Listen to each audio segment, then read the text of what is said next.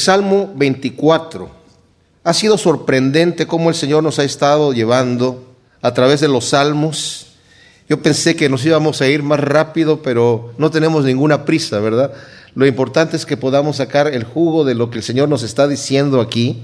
Y, ¿saben? Es, es una forma bien especial de ver cómo están los salmos puestos en un orden en donde nos ha estado ministrando el Señor de una manera muy especial, eh, simplemente en el orden en el que lo hemos estado leyendo, en el orden en el que está puesto en el canon. Y vimos anteriormente ya cómo en el Salmo 22 Cristo es presentado de una manera como el Rey de Gloria. Vamos a leer primero el Salmo 24 y luego vamos a, a regresarnos un poquito para que veamos, como dije, cómo el Señor nos está hablando a través de los salmos de una manera especial y nos está ubicando en la grandeza de lo que Cristo ha venido a hacer. Dice el versículo primero del Salmo 24 de Yahvé o de Jehová es la tierra y su plenitud, el mundo y los que en él habitan, porque él la fundó sobre los mares y la afirmó sobre las corrientes. ¿Quién subirá al monte de Jehová? ¿Y quién podrá estar en pie en su lugar santo? El limpio de manos y puro de corazón, el que no ha elevado su alma a cosas vanas ni ha jurado con engaño. Este llevará la bendición de Jehová y la justicia del Dios de su salvación. Tal es la generación de quienes lo buscan, de los que buscan tu rostro, oh Dios de Jacob. Luego dice ahí, Selah, una palabra que significa una pausa para meditar. Alzado puertas vuestras cabezas, ser levantados vosotros portales eternos, y entrará el Rey de Gloria. ¿Quién es este Rey de Gloria? Jehová o Yahvé, el fuerte y poderoso, Jehová el poderoso en batalla. Alzado puertas vuestras cabezas, sed levantados vosotros portales eternos, y entrará el Rey de Gloria. ¿Quién es este Rey de Gloria? Jehová Sebaot, Jehová de los ejércitos, es el Rey de Gloria. Ahora, se dice que este salmo probablemente fue escrito cuando David estaba tratando de llevar el arca, bueno, la estaba tratando, la, la, la llevó eventualmente, ¿verdad?, a Jerusalén. El arca, ustedes saben que fue traída por el pueblo de Israel y fue llevada a la tierra prometida. Pero más adelante, en una de las guerras que tuvieron eh, los filisteos con Israel, había mucha apostasía en Israel y desafortunadamente el sumo sacerdote Elí tenía dos hijos que eran bastante perversos. Y el Señor se enojó mucho con estos dos hombres y le dijo a un profeta que fuera a hablar con el sumo sacerdote, le dijo, tus dos hijos, por cuanto tú los has preferido antes que Dios, el Señor te los va a quitar en un solo día. Pero también profetizaron que el arca de Dios iba a ser llevada fuera de Israel. Bueno, cuando hubo esta guerra contra los filisteos, en este momento dado, ya para entonces Samuel estaba allí en la casa de Elí y estaba creciendo y era un niño. Y el Señor le habló a Samuel confirmándole esta profecía. Y lo que sucedió fue que también este profeta que vino y le dijo al sumo sacerdote de Elí lo que iba a suceder, sucede durante la guerra con los filisteos. Estaba perdiendo el pueblo de Israel terreno, estaban perdiendo. Entonces, no sabiendo qué hacer, dijeron, vamos a traer el arca a la guerra, o sea, llevarla del, del tabernáculo donde la tenían al, al campamento de guerra. Y cuando la llevaron todo el pueblo de Israel que vio el arca, gritaron con gritos de júbilo y los filisteos dijeron, ¿qué esto está sucediendo? ¿Qué sucede? Trajeron el arca del Dios de Israel y los filisteos dijeron, somos hombres muertos, porque el Dios de Israel es un Dios poderoso en extremo. Y tuvieron temor. Fíjense qué tremendo. O sea, los filisteos tenían más temor de Dios que los mismos judíos. Y dijeron, esforcémonos, señores filisteos, esforcémonos y seamos hombres y peleemos, porque de cualquier manera, pues ya somos muertos. Y el Señor entregó al pueblo de Israel en manos de los filisteos y fueron vencidos. Y se llevaron los filisteos el arca y la metieron en el templo de uno de sus dioses, el dios Dagón. Y al otro día el dios Dagón lo encontraron postrado frente al arca. O sea, el Señor lo removió de donde estaba y lo puso postrado frente al arca. Entonces lo volvieron a poner en su lugar, ¿verdad? Y al otro día lo encontraron otra vez postrado, pero con la cabeza decapitada y con las manos cortadas. Entonces el Señor después empezó a mandarles diferentes plagas. Y bien especial, una de las plagas que el Señor envió al pueblo de los filisteos era eh, plagas de ratones y plagas de hemorroides. Tenían hemorroides de, una forma muy severa que la gente se estaba muriendo. Bueno, y después ellos dijeron, ¿qué vamos a hacer? Nos estamos muriendo todos aquí. y tuvieron consejo y dijeron, vamos a regresar el arca de Dios al pueblo de Israel porque no sabemos qué hacer. Y llevaron el arca, la subieron por consejo de otras personas, hicieron un carro, era como ellos sabían hacer la cosa, hicieron un carro con madera nueva, pusieron unas vacas que jalaran el carro que estaban criando las vacas y dice, si, si las vacas suben derecho hacia el territorio de Israel, vamos a saber que es Dios el que está haciendo esto y si no, pues es coincidencia. Pero cuando consultaron cómo deberían revolver el arca, dijeron los que les dieron el consejo, tienen que devolver el arca, pero no la pueden enviar con las manos vacías. Tienen que enviar objetos de oro. ¿Y qué objetos llevamos a llevar? Pues ratones de oro y hemorroides de oro, imagínense ustedes. Y eso fue lo que pusieron ahí en un cofrecito al lado del arca y se fue el arca, se fueron, las vacas fueron derechito al territorio de Israel. Y cuando llegaron a un lugar se pararon allí y el arca la, la llevaron a casa de un tal señor Obed y se quedó el arca allí. Después el Señor empezó a bendecir la casa de este hombre y eso pasó. O sea, imagínense ustedes desde el tiempo de Samuel, después vino eh, el tiempo de Saúl y ya cuando David quiso llevar el arca, ya era rey. Dice, para llevarla nuevamente allí, David, en vez de leer la escritura, hizo también un carro nuevo, puso unos unas vacas también a que lo jalaran y los dos hijos de este señor Obed estaban guiando el, carro. Usa, uno de ellos, cuando tropezaron las vacas, o creo que en este caso eran bueyes, alargó la mano uno de ellos para tomar el arca que no se fuera a caer y el Señor le quitó la vida en ese momento. Entonces David estaba muy triste, no sabiendo qué había pasado, pero se fue a, su palacio, hizo su tarea y descubrió que el arca la tenían que cargar los levitas, no en un carro como, como los dioses de los filisteos, sino eh, tenían, el Señor tenía su instrucción de cómo hacerlo y fue regocijándose David llevando el arca y se cree que este salmo fue escrito en ese momento. Bueno, ¿Por qué? Porque está hablando, ¿verdad?, de, entrará el rey de gloria. Pero también tiene un cumplimiento esto, porque este es un salmo profético también, en la entrada triunfal de Jesucristo en Jerusalén, como lo vamos a ver en un momentito más. Pero tiene otro cumplimiento posterior cuando Jesucristo regrese a tomar posesión del reino y su reinado va a ser eterno, como nos dice Apocalipsis, que va a regresar y va a tomar control Tremendo. Porque en esta ocasión, cuando él fue, entró por la puerta principal, la puerta del este que hasta ahora está sellada, y no fue aceptado por su pueblo. Pero, ¿saben? Es interesante, como vemos, dije yo, ¿quién es este rey de gloria? Es el rey que vence con poder. Y Cristo, el rey de gloria, subió con poder a la cruz para destruir a la muerte y al diablo. O sea, Jesucristo realmente fue con poder. Aparentemente iba destruido, iba derrotado. A la gente que no entiende el plan de Dios, vieron ahí a un hombre derrotado, muerto en la cruz. El mismo diablo pensó lo mismo. Dice Pablo que las autoridades no sabían, las potestades no sabían, tanto de los judíos como de las potestades infernales, no sabían que Jesucristo al subir a la cruz iba a destruir la obra de Satanás, iba a destruir la muerte, iba a matar la muerte, y como dice Lutero, era la muerte de la muerte y el pecado del pecado destruyó todo eso, ¿verdad? Y fue con poder. Y podemos ver en el Salmo 22 cómo se cumplen, por ejemplo, el versículo eh, primero del Salmo 22, donde dice, Dios mío, Dios mío, ¿por qué me has desamparado? ¿Por qué estás lejos de mi salvación y de las palabras de mi clamor? En Mateo 27, 46 también oímos que dice él, Elí, Elí, lama sabactani, y dice que traducido es, Dios mío, Dios mío, ¿por qué me has desamparado? El versículo 6 y 8 de este Salmo 22 también dice, pero yo soy gusano y no hombre, oprobio de los hombres y despreciado del pueblo. Todos los que me ven me escarnecen, hacen una mueca con los labios. Menean la cabeza diciendo, se encomendó a Jehová, líbrelo él, que él lo rescate, puesto que en él se complacía. Y en Mateo 27 del 40 al 44 dice justamente eso. En Dios confió que se encomiende a él si se complacía en él. Y fíjate, ¿qué acusaciones para decirle al Señor? Se encomendó a Dios, se complacía en Dios, que ahora que lo libre Él, porque nosotros no lo vamos a librar, nosotros lo vamos a matar, nosotros lo vamos a torturar. Versículo 12 y 15 dice, me han rodeado muchos toros fuertes, toros de Bazán, me han cercado, del 12 al 15, abren su boca contra mí como león voraz y rugiente.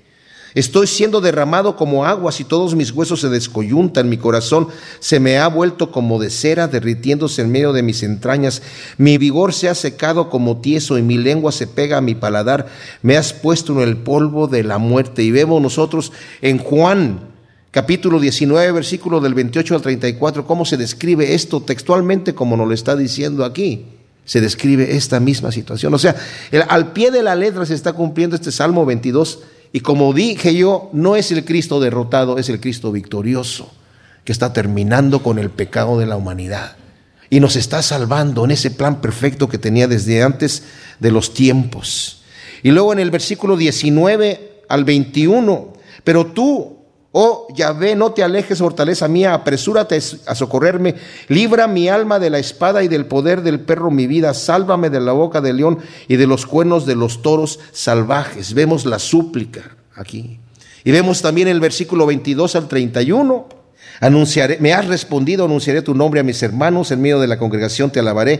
Los que teméis a Jehová, alabadlo, glorificadlo, descendencia toda de Jacob. Y hasta el final vemos ya la respuesta que el Señor tiene hasta el versículo 31 en su oración. O sea, el Señor clamó, oró en la cruz por la victoria y al final dijo, todo está consumado.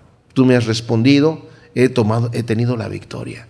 Saben, Pablo dice algo parecido, dice, yo estoy para ser derramado, pero ¿saben qué? He corrido la batalla, he peleado la batalla, he corrido la carrera, he guardado la fe y me está esperada la corona de justicia. No me voy a ser derrotado, aunque estoy a punto de ser sacrificado, he, he vencido, he peleado la batalla y he vencido.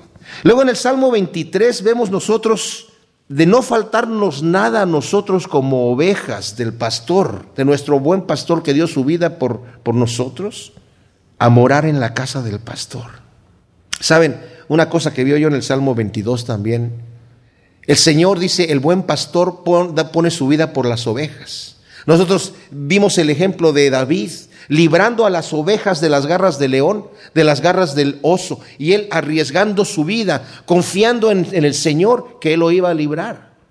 David no tuvo que dar su vida, el Señor dio su vida por nosotros. Nos libró de las garras del león rugiente, pero entregando su vida en rescate por nosotros. Qué tremendo, ¿verdad? Qué tremendo amor de Dios tenemos nosotros.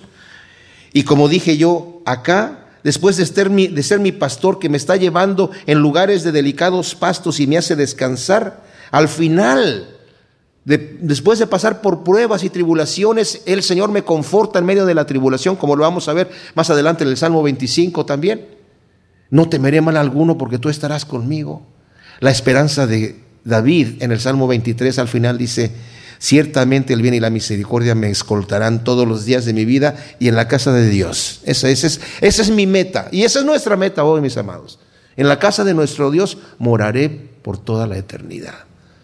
Qué bendición. ¿Saben qué? En el minuto que nosotros pasemos a la eternidad, todo va a cambiar para cada una de las personas.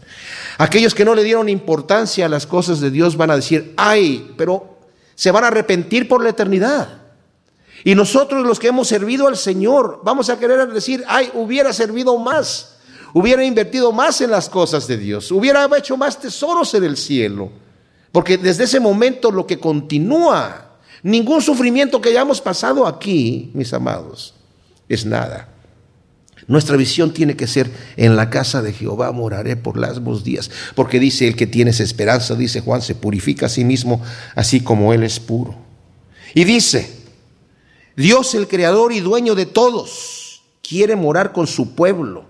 Y dice, de Jehová es la tierra y su plenitud del mundo y los que en él habitan, porque él la fundó sobre los mares y la firmó sobre las corrientes. O sea, todas las cosas le pertenecen a Dios, todos nosotros le pertenecemos a Dios, todas las criaturas le pertenecen a Dios. Dios es el que tiene la última palabra. Yo me maravillo cómo hay gentes que le levantan el puño a Dios. Saben, he estado estudiando mucho acerca del carácter de Dios. Dios no le tiene que dar cuenta a nadie. Dios no le pide consejo a nadie. Dios va a hacer lo que tiene su perfecta voluntad, la va a hacer. Lo que ha determinado hacer, lo va a hacer, nos guste o no nos guste. Dios podría hacer, si Él quisiera, podía destruirnos, pero no quiere eso. Quiere salvarnos.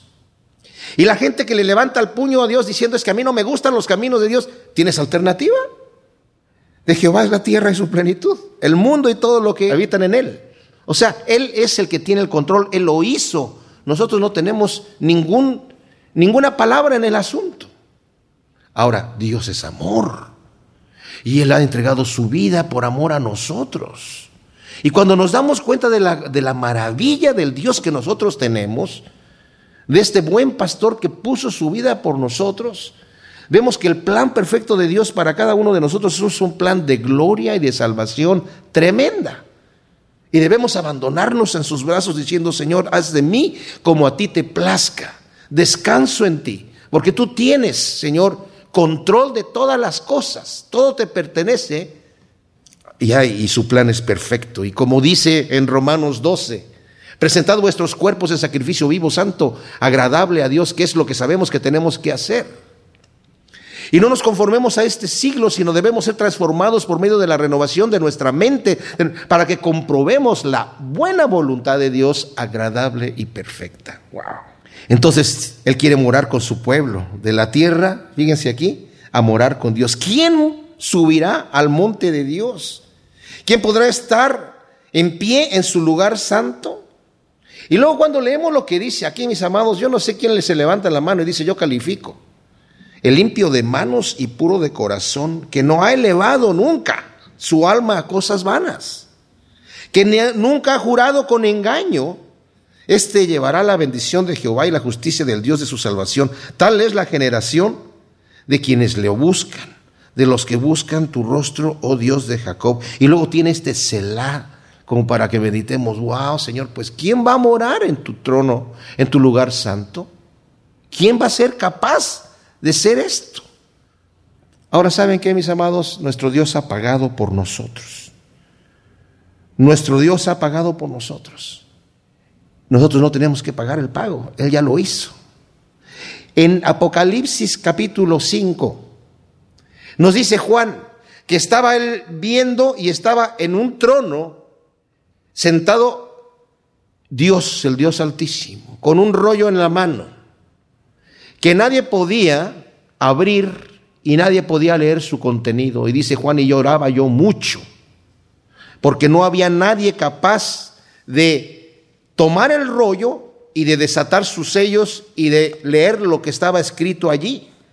Dice, pero uno de los ancianos me dijo, no llores, he aquí, el león, el de la tribu de Judá, la raíz de David, ha vencido para abrir el rollo y sus siete sellos. Y vi en medio del trono y de los cuatro seres vivientes y en medio de los ancianos un cordero en pie como inmolado, o sea, herido pero no muerto, herido de muerte que tenía siete cuernos y siete ojos, que son los siete espíritus de Dios enviados a toda la tierra. Y fue y lo tomó de la diestra del que estaba sentado en el trono. Y cuando tomó el rollo, los cuatro seres vivientes y los veinticuatro ancianos se postraron delante del cordero, teniendo cada uno una cítara y tazones de oro llenos de incienso, que son las oraciones de los santos, y cantaban un cántico nuevo diciendo, digno eres de tomar el rollo y de abrir sus sellos, porque tú fuiste sacrificado, fuiste inmolado, y con tu sangre redimiste para Dios de toda tribu, lengua, pueblo y nación, y nos has hecho para nuestro Dios un reino de sacerdotes y reinarán sobre la tierra. ¡Wow! ¿Quién entrará en el lugar de tu santidad? ¿Quién podrá subir al monte de Dios? ¿Quién puede declararse suficiente justo para permanecer en pie delante de un Dios santísimo?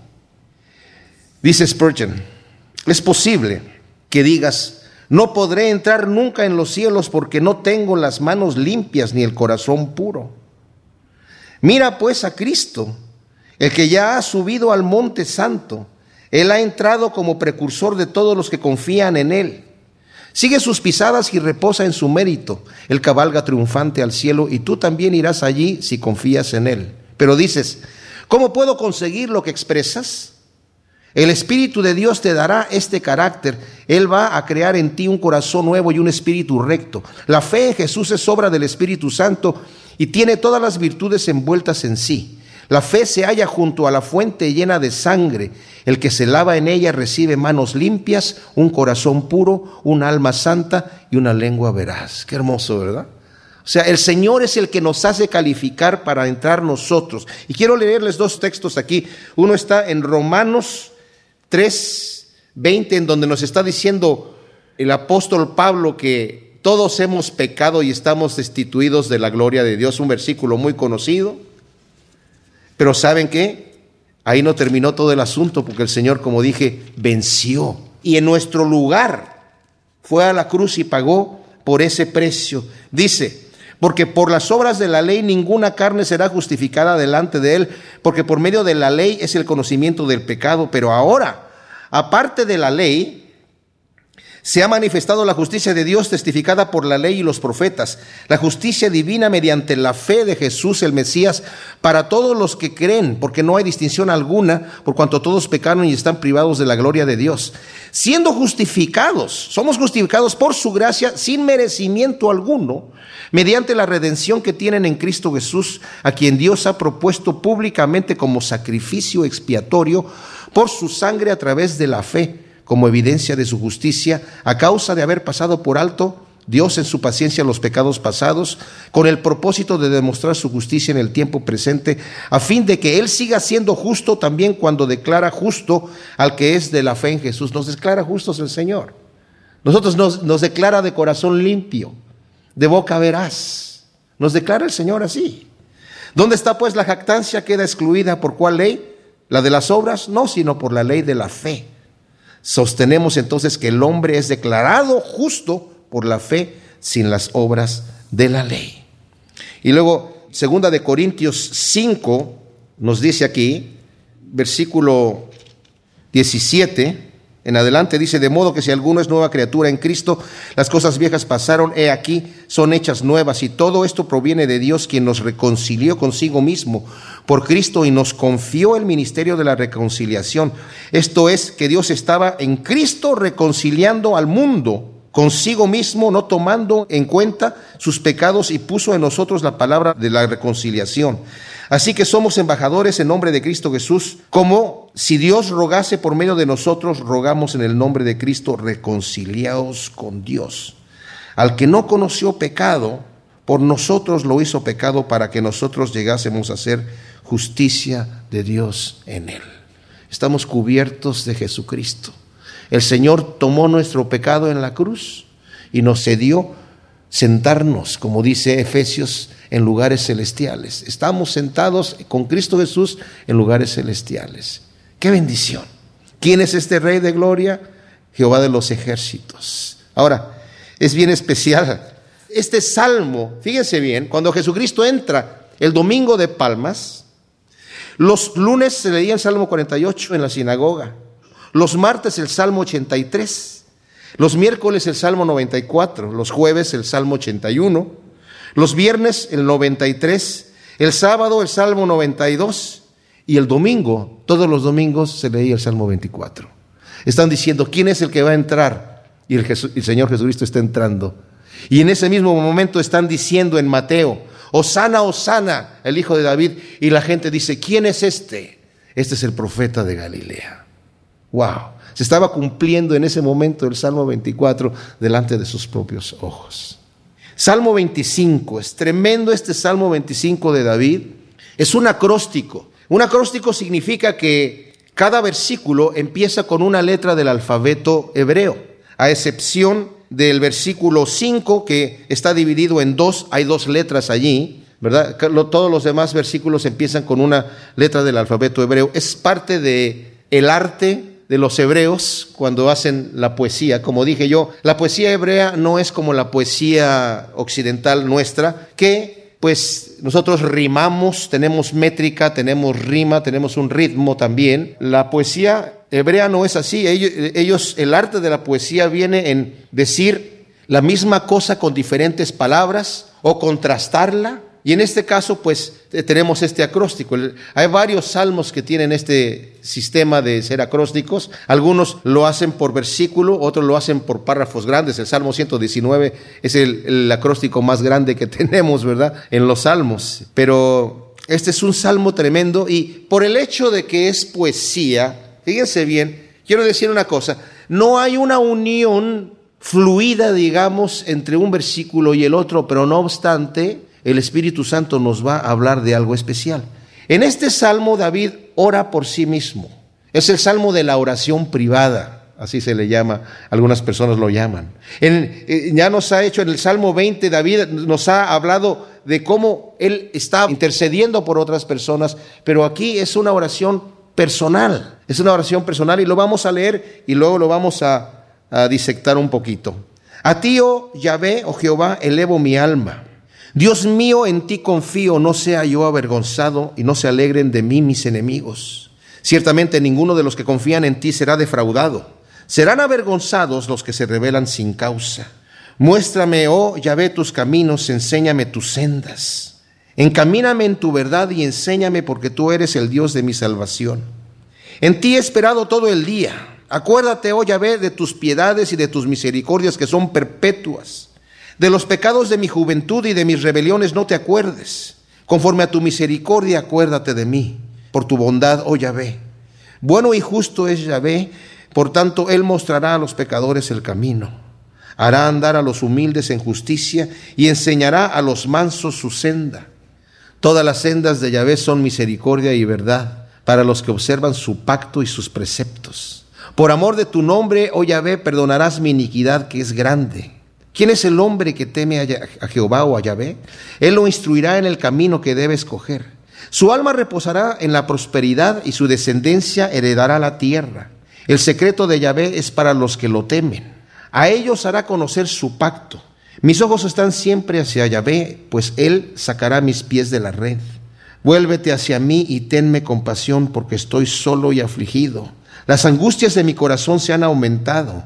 Oh, sácame de mis congojas. Mira mi aflicción y mi fatiga y quita todos mis pecados. Considera cuántos son mis enemigos y el aborrecimiento cruel con el que me aborrecen. Guarda mi alma y líbrame, no sea yo avergonzado porque en ti me refugio.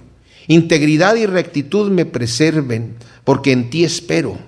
Oh Elohim, redime a Israel de todas sus angustias.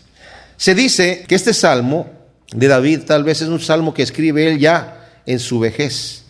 Está hablando de los pecados de su juventud, no necesariamente de los pecados que cometió cuando era muy joven, pero tal vez cuando no estaba ya en la vejez que él tiene, ¿verdad? Porque el pecado de, que cometió con eh, Betsabé y después de matar al esposo de Betsabé Urias, lo cometió cuando él tenía aproximadamente 52 años, pero todavía es joven, ¿verdad? Así que aquí vemos nosotros a David, lo vemos postrado.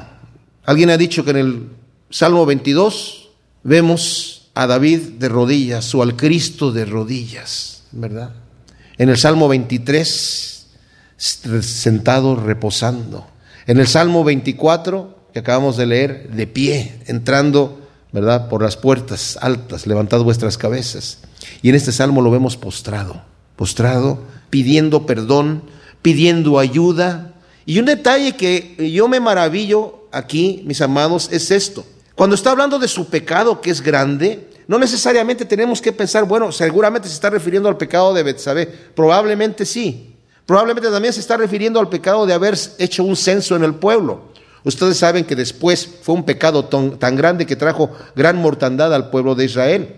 En nuestra cultura no sabemos por qué es un pecado hacer un censo, pero era tan pecaminoso en la cultura de los hebreos en ese entonces que Joab, que era el, jefe del ejército de David, que no era un hombre que realmente temiera a Dios, realmente era un malvado, pero pues era el jefe del ejército, el mismo David le tenía miedo. Cuando David le dice que haga un censo, él le dice, oh rey, que Dios eh, multiplique y, haga tu reino grandísimo y que la gente del pueblo de Israel sea como la arena del mar, que nadie la pueda contar, pero ¿por qué quieres hacer este gran pecado de censar al pueblo? El mismo Joab se dio cuenta de este asunto. Muchos comentaristas dicen que debe haber sido porque el Señor había dicho, yo te voy a multiplicar de manera que no vas a poder contar a tus descendientes. El mismo Señor hizo censos en otras ocasiones. Y la forma en la que se censaba el pueblo, se censaban a los hombres que eran mayores de 20 años que pagaban sus ciclos al templo cada año, ¿verdad? Todos tenían que pagar la misma cantidad entonces se calculaba por el pago del impuesto del templo que cada hombre pagaba. Si fuera rico o pobre tenía que pagar la misma cantidad. De cualquier manera, tenemos esos dos pecados que se nombran en la escritura que fueron severos, aunque el que más se nombra como severo fue el pecado que él cometió de adulterio con Betsabé y después de asesinar al esposo Urias, ¿verdad? Y la escritura nos dice que David fue un hombre conforme al corazón de Dios, que anduvo en todos los caminos de Dios, excepto en lo tocante a la mujer de Urias. Pero dice, sin contar eso, siempre anduvo en todos los caminos del Señor. No obstante, no obstante, mis amados, David examina su corazón. Porque así como vemos al apóstol Pablo, que cuando está hablando acerca de los siervos de Dios, dice, yo soy el último de los siervos de Dios, que soy apóstol, que ni siquiera soy digno de ser llamado apóstol porque perseguía a la iglesia de Dios. Se pone hasta el final en la lista como siervo, como apóstol. Se pone al principio de la lista como pecador. Dice, el Señor vino para salvar a los pecadores de los cuales yo soy el primero. Porque dejaba que el Espíritu Santo lo redarguyera de pecado en su vida. Y sabe, nosotros debemos darnos cuenta de un detalle. Nuestro Dios es un Dios de amor y de misericordia, mis amados. Hemos visto que el Señor ha pagado por nuestro pecado. Lo hemos considerado en el Salmo 22 de una manera tremenda. El Señor pagó por nuestro pecado. Nos compró una redención que nosotros no éramos capaces de comprar. En el Salmo 23 lo vemos que Él nos permite que estemos reposados. El buen pastor que nos cuida a nosotros las ovejas torpes. Que como dice Isaías, yo me descarrié como oveja. Fíjense lo que dice al final del Salmo 119. Cuando está David orando, me maravilla este, este último párrafo en donde dice, llegue mi clamor a tu presencia, oh Jehová, dame entendimiento conforme a tu palabra. Versículo 170, llegue mi oración a tu presencia, líbrame conforme a tu palabra, profieran mis labios alabanza, porque tú me enseñas tus estatutos. Mi lengua hablará de tus dichos, porque todos tus mandamientos son justos. Señor, tú eres justo. Yo quiero hablar de tus dichos, de tus mandamientos justos. Sea tu mano para socorrerme, porque tus preceptos he escogido. Anhelo tu salvación, oh Jehová, oh Yahvé, y tu ley es mi delicia. Viva mi alma y te alabe, y ayúdenme tus juicios. Anduve errante como oveja descarriada Busca a tu siervo porque no ha olvidado tus mandamientos. Qué tremendo. O sea, la mano de Dios nos toma como oveja descarriada, como ese pastor que ama a sus ovejas y sale a buscar la perdida. Y no la agarra a palos cuando la encuentra, la toma en sus brazos, se la echa sobre sus hombros y sabe que es una oveja torpe que no se sabe cuidar a sí misma. Si nosotros entendiéramos el amor con el que nos ama el Señor, volveríamos nuestro rostro a Dios cuando nosotros pecamos y buscaríamos su perdón, que Él está con los brazos abiertos como el padre del hijo pródigo esperando a su hijo que se ha descarriado. Nuestro Dios no ha dejado de amarnos. El enemigo es el que pone un pensamiento mentiroso en nuestra mente diciendo Dios está airado contigo, está enojado contigo. Claro, es que saben que, mis amados, Dios no tolera el pecado. Dios no tolera el pecado.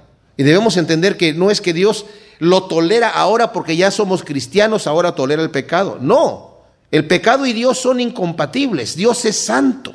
Y para que nosotros podamos estar en contacto con Dios tenemos que ir a través de Jesucristo porque Él ha tomado nuestro lugar. Pero el Señor hace algo tremendo. Cuando Él nos perdona para poder ser lleno de gracia con nosotros, Siendo el Dios soberano, Él puede hacer lo que Él quiera. Dice, yo me olvido de tus pecados y no los recuerdo más, porque si los recuerdo, van a estar ahí delante de mí y van a crear problemas. Entonces los voy a echar a mis espaldas. No voy a mencionar más, no los voy a recordar más. Dios es soberano y Él hace lo que Él quiere. Y vemos su carácter en la Biblia. Que cuando dice, si al hombre yo le he perdonado sus pecados y anda justo y se vuelve de sus caminos a hacer injusticia, todas las injusticias pasadas le vuelven a venir otra vez de como carga. ¿Me entienden? O sea, el Señor dice, te perdoné antes, bueno, ahora no te perdono. ¿Por qué? Porque te has vuelto en contra de mí. Pero si nosotros vamos a Él como ovejas descarriadas diciéndole, Señor, necesito a ti, Jehová, elevo mi alma. Mi alma quiere decir todo mi ser, mis sentimientos, mis fuerzas, mi deseo. A ti, no tengo más a quién ir, como Pedro dijo, Señor, ¿a quién iremos si solamente tú tienes palabra de vida eterna? ¿A quién vamos a ir, mis amados, cuando hemos fallado delante de Dios? ¿A quién vamos a ir cuando tenemos carga? ¿A quién vamos a ir cuando estamos en angustia? ¿A quién? ¿A la gente? ¿A nuestros amigos? Pues podremos ir a algún amigo a que nos consuele, pero el único consuelo verdadero y veraz que va a venir viene de Dios. ¿Y saben que David era un hombre conforme al corazón de Dios? Tenía enemigos, no porque era un mal rey, no porque, porque se los ganó, porque hizo cosas perversas.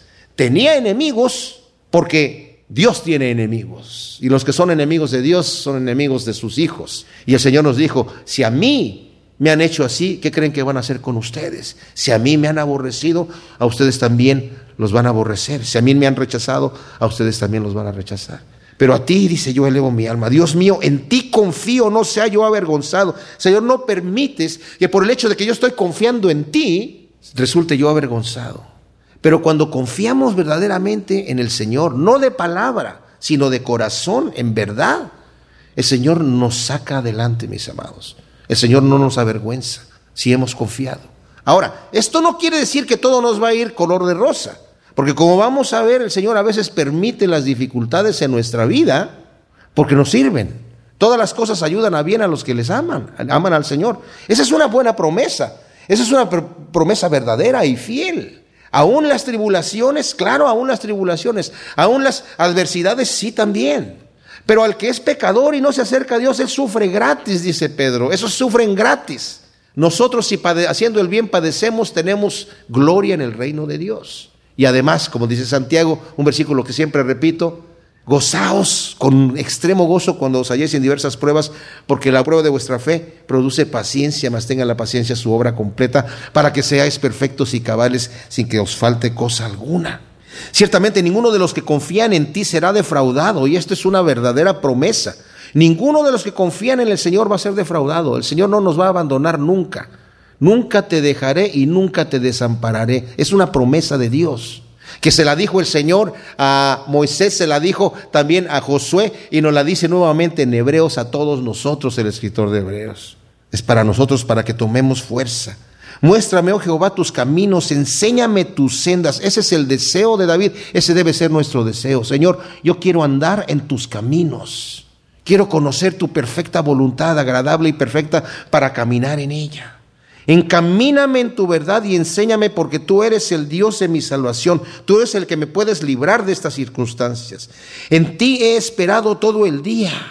Acuérdate, oh Jehová, de tus piedades y de tus misericordias que son perpetuas. De los pecados de mi juventud y de mis rebeliones no te acuerdes, conforme a tu misericordia. Acuérdate de mí por tu bondad, oh Jehová. Fíjense qué especial. ¿Sobre qué base le vamos a pedir al Señor perdón para que perdone nuestros pecados? Sobre sus misericordias. Saber que Él es el Dios misericordioso. Le dijo a Moisés, yo soy, yo soy fuerte, misericordioso y piadoso, que perdona la iniquidad, la maldad y el pecado, pero que de ninguna manera tendrá por inocente al malvado. El Señor quiere perdonarnos. La misericordia busca perdonar. Entonces, Dice, de los pecados de mi juventud y de mis rebeliones no te acuerdes conforme a tu misericordia, acuérdate, mi Señor, yo no tengo nada que traer a la mesa para que tú me perdones, no tengo ninguna credencial, es solamente por tu misericordia y por tu nombre. Bueno y justo es Jehová, por tanto Él mostrará a los pecadores el camino. Fíjense, a los pecadores el Señor va a mostrar su camino. Qué tremenda, qué esperanza tenemos nosotros para tomarnos de la mano de nuestro bendito Salvador. Él hará andar a los humildes en justicia y enseñará a los mansos su senda. Eso es importante porque la gente que no quiere escuchar de Dios, el arrogante no va a escuchar lo que Dios tiene que decirle. Pero el que es humilde abre su corazón quebrantado delante de las verdades de Dios y permite que la palabra de Dios le instruya, le enseñe. Por eso necesitamos instruirnos en las cosas de Dios, mis amados. El Señor nos quiere enseñar, pero el Señor no habla a oídos sordos, no muestra a ojos ciegos. Su voz es esa voz suave. Todas las sendas de Jehová son misericordia y verdad para los que observan su pacto y sus preceptos. Y esto es, bien especial porque aquí no está hablando de un pacto de que, oh, ¿y qué, qué sucede si yo soy, yo no he obedecido como, como él leí en el Salmo 24? ¿Quién entrará en el lugar santo? ¿Quién va a estar de pie? El limpio de manos, yo Señor, y no tengo las limpios manos. Yo, yo no soy de corazón puro. El Espíritu Santo me va a hacer obrar pero el Señor no me exige un pacto de la ley como en el Antiguo Testamento. Tampoco me deja ir de una forma cínica. ¿Sí me explico? O sea, la salvación viene por la obra redentora de Cristo Jesús en la cruz y Él es el que ha hecho la obra. La salvación no es por obras para que nadie se gloríe, es por fe. Y eso es algo que la gente a veces no lo entiende y dice, pero ¿cómo yo necesito hacer algo? Solamente por fe, si solamente por fe. Porque si es por obras no es por fe, y si es por fe ya no es por obras.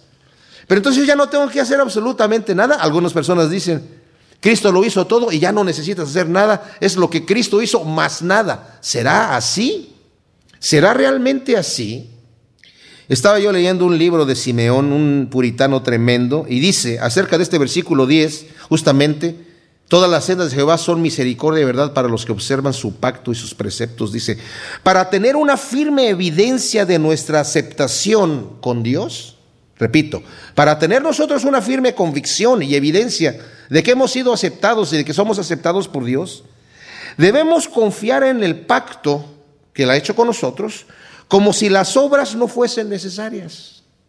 Y a la vez ser tan diligentes haciendo buenas obras como si fuesen las obras lo único que se requiere. O sea, tenemos esas dos cosas. Por un lado, confiamos en el pacto de Dios como si las obras no fuesen necesarias, pero a la vez nos empeñamos en servir a Dios sirviéndole, presentando a nuestros miembros como instrumentos de justicia, como si esas obras fueran las únicas cosas que se requieren para heredar la vida eterna. Y es una combinación, no sabemos en dónde empieza uno y termina el otro, porque el Espíritu Santo quiere trabajar en nosotros y el Señor Jesucristo lo dijo, por sus frutos vas a conocer al árbol. Y muchos dirán en aquel día, Señor, Señor, ¿qué no hicimos? Apártate de mí, ¿qué? Hacedor de maldad. Entonces tengo que hacer la voluntad de Dios. Tengo que hacer la voluntad de mi Padre que está en los cielos. Eso es lo que necesito hacer. Por amor de tu nombre, oh Jehová, perdonarás mi iniquidad que es grande. Ahí está la confianza que tenemos. El Señor nos perdona por amor de su nombre, porque su nombre es amor. Su nombre es misericordia y perdón. Yo soy, yo soy fuerte, misericordioso y piadoso. Por amor de su nombre vas a perdonar mi iniquidad. Esa es la fe que tenemos. ¿Quién es el hombre que teme a Jehová? Él lo instruirá en el camino que debe escoger. El Señor nos va a instruir en lo que nos conviene, mis amados. Si nosotros tenemos temor de Dios y respetamos sus mandamientos y respetamos su voz, y nos acercamos a Él, ¿por qué tenemos que tener temor? Porque somos pecadores. Porque somos pecadores. Si no hubiésemos pecado, a lo mejor no tendríamos que tener temor, pero tenemos temor porque somos pecadores. Pero Él nos va a instruir en el camino que debemos escoger. Su alma reposará en la prosperidad y su descendencia heredará la tierra. ¿Tienes paz en tu corazón? Dice, si tu corazón no te reprende, tienes paz para con Dios. Pero si tu corazón te reprende, cuidado. Mayor es Dios que es tu corazón, ponte a cuentas con Dios. Si tu corazón te reprende, ponte a cuentas con Dios. Hasta que el Señor te dé la paz. Porque una vez que entramos en el perdón de Dios, en la paz, confiando en el perdón de Dios, porque Él nos perdona por amor de su nombre, la paz de Dios que sobrepasa todo entendimiento dominará nuestros corazones y guardará nuestras almas en Cristo Jesús. El secreto de Jehová es para los que lo temen, a ellos hará conocer su pacto.